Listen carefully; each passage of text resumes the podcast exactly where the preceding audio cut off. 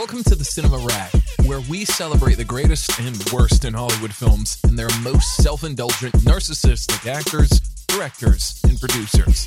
Here we will laud and malign Hollywood's seedier elements with levity and humor.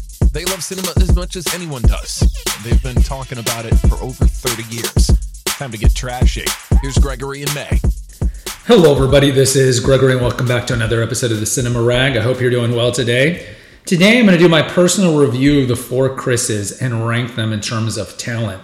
I'm doing this in honor of most of the four Chris's having new movies coming out this year. We had Chris Pine with Dungeons and Dragons, and Chris Pratt's got Guardians 3 and Super Mario Brothers.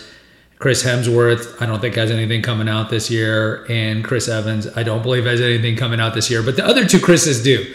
So I thought we would do a review of this. I talked to May about this, and she personally just does not like Marvel movies at all, and so she balked. She wanted me to do this as a standalone, though I thought it'd be fun to rank them and see where we agree and disagree. So the reason I'm doing the four Chris's is obviously they all share the name Chris, and they're all roughly the same age, and they're relevant roughly to the same generation of people. I would think the millennials probably identify with the four Chris's. And unlike the Versus series where we've done DiCaprio versus Bale or Sandra Bullock versus Julia Roberts, where we look at career and personal life, here I'm just going to look at some just talent wise. And some of these you would not agree with me at all, especially if you're a Marvel guy, because I mean, let, us be real. Three of these guys are heavily into Marvel, and one is Star Trek. So, my my view of Marvel is not uh, covert I have not shirked from expressing my opinion on Marvel movies. I think episode four is why I think Marvel movies, DCU, just any of the IP stuff has destroyed Hollywood. So clearly I have a strong take on it. But either way, I thought it'd be fun to do the four Chris's. So I'm going to go, and again, this is just my personal opinion. I'm going to go from least talented or least range to most talented or most range. And you actually might be surprised by this. So my least talented of the Chris is, I know you guys who love Parks and Rec are gonna get mad, but it's Chris Pratt. Now, that does not mean any of these guys don't have talent. Certainly, at least three out of the four are handsome. Chris Pratt, I don't think is that handsome. But what Chris Pratt has going for him, obviously, is the comedy and the. He does have a charisma. You know, he has a goofy charisma, but he definitely is is a funny guy. Now, he got his start, or is probably well known for doing Parks and Rec. Though I remember him for being on the show Everwood way back when in the early knots. That's what I saw him, I think, for the first time was was way back then on Everwood. But Pratt is I think he was on the OC as well, right? He had a little run on the OC. Pratt is just the kind of goofy on Parks and Rec. You know, he's he's winning in that regard, but he he didn't really demonstrate any kind of good acting. Then I think his probably his first break in terms of like, oh, this guy can act somewhat is in Moneyball in 2011, where he plays the pitcher Scott Hatteberg. He does a pretty good job in that. And then he does my a five year engagement. He's got a small, relatively unimportant role in that. He's in Zero Dark Thirty, but he's not memorable in that movie as well. He's in Delivery Man, which is that really bad Vince Vaughn movie where he's unwittingly the father of hundreds of kids. That was in 2013. And then you really see his break. So in, in 2014, he's doing Lego Movie, which was very successful. But we typically we don't count animation. But he hits Guardians of the Galaxy 2014. He blows up there. This is at the tail end of Parks and Rec. Parks and Rec is 2009 and 2015. Then he's like, you know what? I'm just not going to have one franchise. I'm going to get two. So he gets Jurassic World in 2015. And so when you look at Jurassic World, Guardians, and Lego, because he's done those three franchises, in terms of like making money and having relevance in in in Hollywood, it, it's pretty impressive. And kudos to him. Kudos to him for that. He's in the Magnificent Seven redo in 2016. He's fine in that. He's in the total stinker Passengers the one with Jennifer Lawrence that takes place in a spaceship and he wakes up accidentally when everyone is asleep for the long mission and then he falls in love with Jennifer Lawrence and so he wakes her up and then she figures out that that he woke her up and then the complications that ensue from that and then just a lot of Marvel stuff, right? He's doing all the Guardians stuff connected with the Avengers, and then he's doing the two extra Jurassic Worlds, and he's doing a lot of Lego movies, and it's just, eh, you know, he does Onward, the Disney movie. He's in the Tomorrow War, which is an Amazon Prime sci-fi movie. So he really sticks into his lane, and now he's doing Super Mario Brothers, which I believe is going to do very, very well. It's going to do very well. The reason why I put him as far as that he doesn't really have a lot of range. He can't be doing serious dramas. The, the, times he has tried serious dramas, he's not that good. He knows his lane. It's kind of the goofy, brawny, funny guy with quips, and that's fine. Personal life, he was with Anna Faris for quite some time, and then when he got more famous than her, uh, she didn't like it. She's admitted in her podcast, and now he's with uh, Schwarzenegger's daughter, Katherine Schwarzenegger, who's quite quite pretty, and they have two children together. Number three is Hemsworth, Chris Hemsworth, Australian. You might know his brother, who's probably only famous for the Hunger Games movies. He doesn't really, I think he's like only famous for that and dating Miley Cyrus. But I mean, look, Chris Hemsworth is a handsome man. I am not going to deny. If you ask most women, you know, who are your celebrity crushes, it's typically Hemsworth and Channing Tatum. I can totally understand Hemsworth don't understand Channing Tatum. T- Channing Tatum, we have an episode on him, I think, which is the most listened to episode we have here. And uh, come on, he he he doesn't have an attractive face. I get his body's attractive and so forth, but Hemsworth, I don't think anyone can doubt the dude is handsome. Now he was in Star Trek. He plays um, he plays Kirk's dad in that opening scene in the J.J. Abrams movie, which I think is a very good movie, which we'll talk about here in a second. But a lot of his movies is just Thor, right? It's all Thor and Avengers. And anytime he tries something different, where he does something actiony, it's hit and miss. Snow White and the Huntsman was a horrible movie with Charlize Theron. He does the Red Dawn remix, which they should never have done.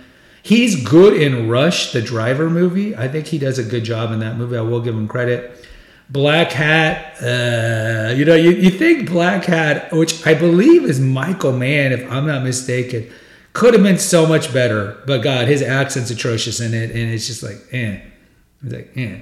He does do a good comic turn in Ghostbusters, the all girls Ghostbuster that got kind of lambasted for being all girls, and honestly, it's just not as good as the original. Let's take a break. let you know about some of the other feeds here at the Eclectico Gregorio. The oldest one we have is the Awakened Man, which mostly deals with holistic health, medical cover ups, ways to biohack your life to ensure longer longevity, medical conspiracies, and naturopathic stuff. We also have, and that there's probably about 400, 500 episodes over there. We started that one back in 2017, 2016, I believe. We also have the Female Holistic Health Apothecary, which originally started as an essential oils feed and there's about a hundred episodes on essential oils, particular essential oils like rose and lavender and sandalwood and so forth. And then later I morphed it into more topics that are regarded for female health, female specific. We've had that feed also since 2016. And then lastly, we have Confessions of an Obese Child, which deals with my childhood obesity and trauma that came from it. So it's a great feed for those who dealt with childhood trauma that led you to have addictions to alcohol or food. And I interviewed several people and what it was like to grow up overweight and all the difficulties of losing the weight and then keeping it off and trying to metamorphosize into a regular weighted person. So check out those feeds at the Eclectico Gregorio on Apple or Spotify. But you know, it's it's a cute movie, but no one's gonna watch the Ghostbusters. But he shows his comedic chops because I think before then everyone just sees him as the brawny Thor, and then as you notice as the Thors go longer and longer, they do they do become more comedic. They do become more comedic. Then later, 2018, Bad Times at the El Royale, that was kind of a flop. Then he does the Men in Black reboots, that was not good. Extraction is a movie that honestly is it's talent. It, it's it's he's got to rescue a kidnapped kid essentially. It's fine. It's fine. And then again thor love and thunder. And then he's he's supposed to be doing a hulk hogan biopic which i think is right down his lane. And then he's supposed to be doing furiosa which is the prequel to the mad max movies. And then he's doing extraction 2 uh, eventually which eh. so look hemsworth. Handsome man not a lot of range He's married to Elsa Pataky, a Spanish actress who's incidentally five years older than him, which is kind of a rarity. And uh, you know, I think she's probably 15. He's in his 40s. But I like the fact he lives in Australia. He lives a kind of a, a quiet life with his wife and his kids. And that in that regard, I, I respect him. But I, again, I think he's just the lower end of talent.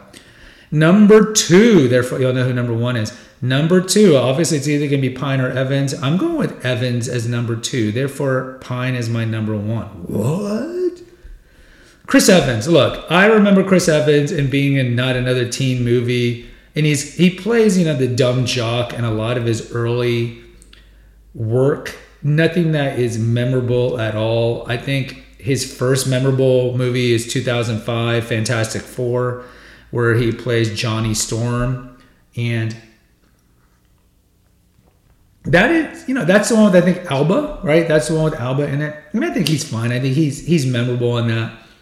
But then after that, it's just pretty much garbage. He's in nothing that's really well known. He does Scott Pilgrim versus the World. He plays Lucas, one of the boyfriends. But again, it's small role. Then he gets Captain America: First Avenger in 2011, and then his whole life changes because now he is in even more Marvel movies than Chris Pratt. If you look at his filmography, it's almost all to be Marvel movies. Here and there, he does you know break off. He does Snowpiercer in 2013, which I actually think is a good movie. He does a decent job in that. And then he does. I mean, it the 20 teens. It's just all Marvel, all Marvel.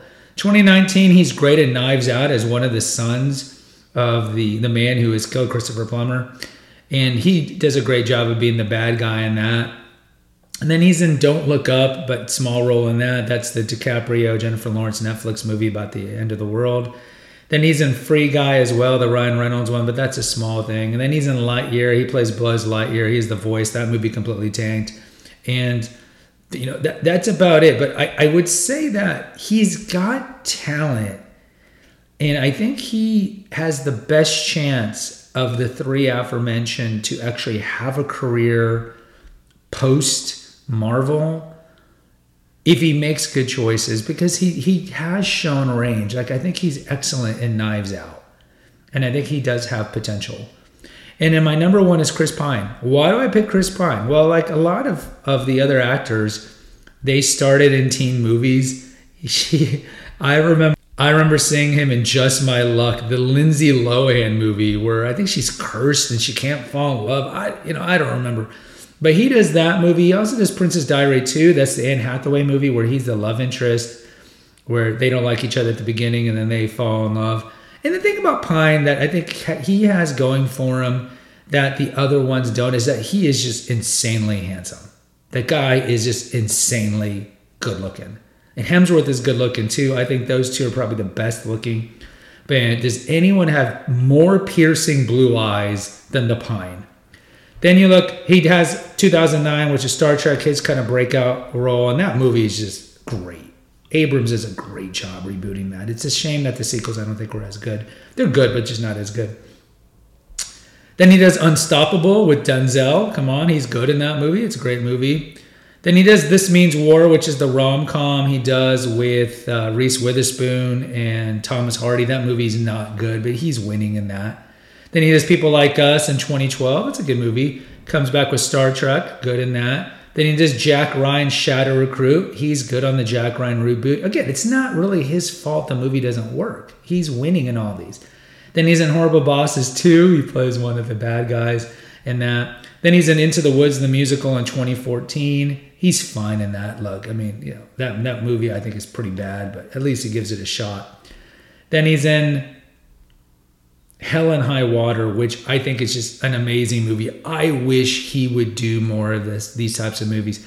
So that's a Taylor Sheridan, most famous for the Yellowstone universe, uh, director and writer, and it's it's a movie that that takes place in small town Texas. He's got a brother who's kind of crazy, and they rob banks and they rob banks because the, the economy is bad and and and so forth. And it's just a great small movie. And he plays. He's quiet. He barely talks. He's got the beard. He's very introspective, and it's just an amazing portrayal. And Sheridan again, you know, I, I think the more content he does in Yellowstone World, I think it dilutes his his his talent. But Hell or High Water, which is one of the few movies Sheridan does, he's always doing television It's just an amazing movie, and I think that movie. I wish he would do more of that. Just like I wish Hemsworth would do more comedy. I think that I wish Pine would do more drama because he has it in him to do it. Then he does Wonder Woman, which is a humongously you know well received movie. He plays Steve Trevor, and he and Gal Gadot have amazing chemistry, and he's just you know as usual very winning in that. Then he does A Wrinkle in Time. That movie is a total stinker because it's got Oprah in it. It's just a horrible movie. Then he does Outlaw King in 2018, where he plays Robert Bruce. So it's kind of like Braveheart. He's great in that. I mean, that's a period movie. He's pulling the period accent.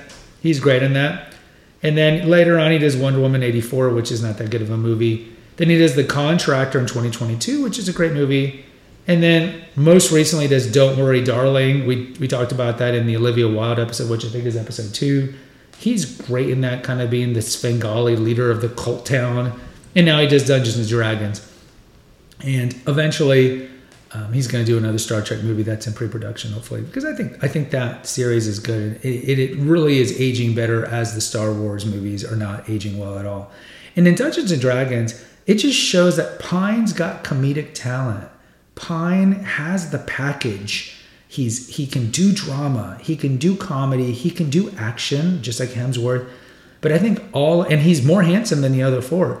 I just think all around he is the package. I think personal life is interesting. He's dated some. He, the, the, guy's been around. He has his own vineyard as well, which is I think it's like fine wine pine, fine pine wine, and he just lives a very interesting life. And I think out of the four, we will see in the next twenty years who is gonna stick. And I think it's Pine for the aforementioned reasons.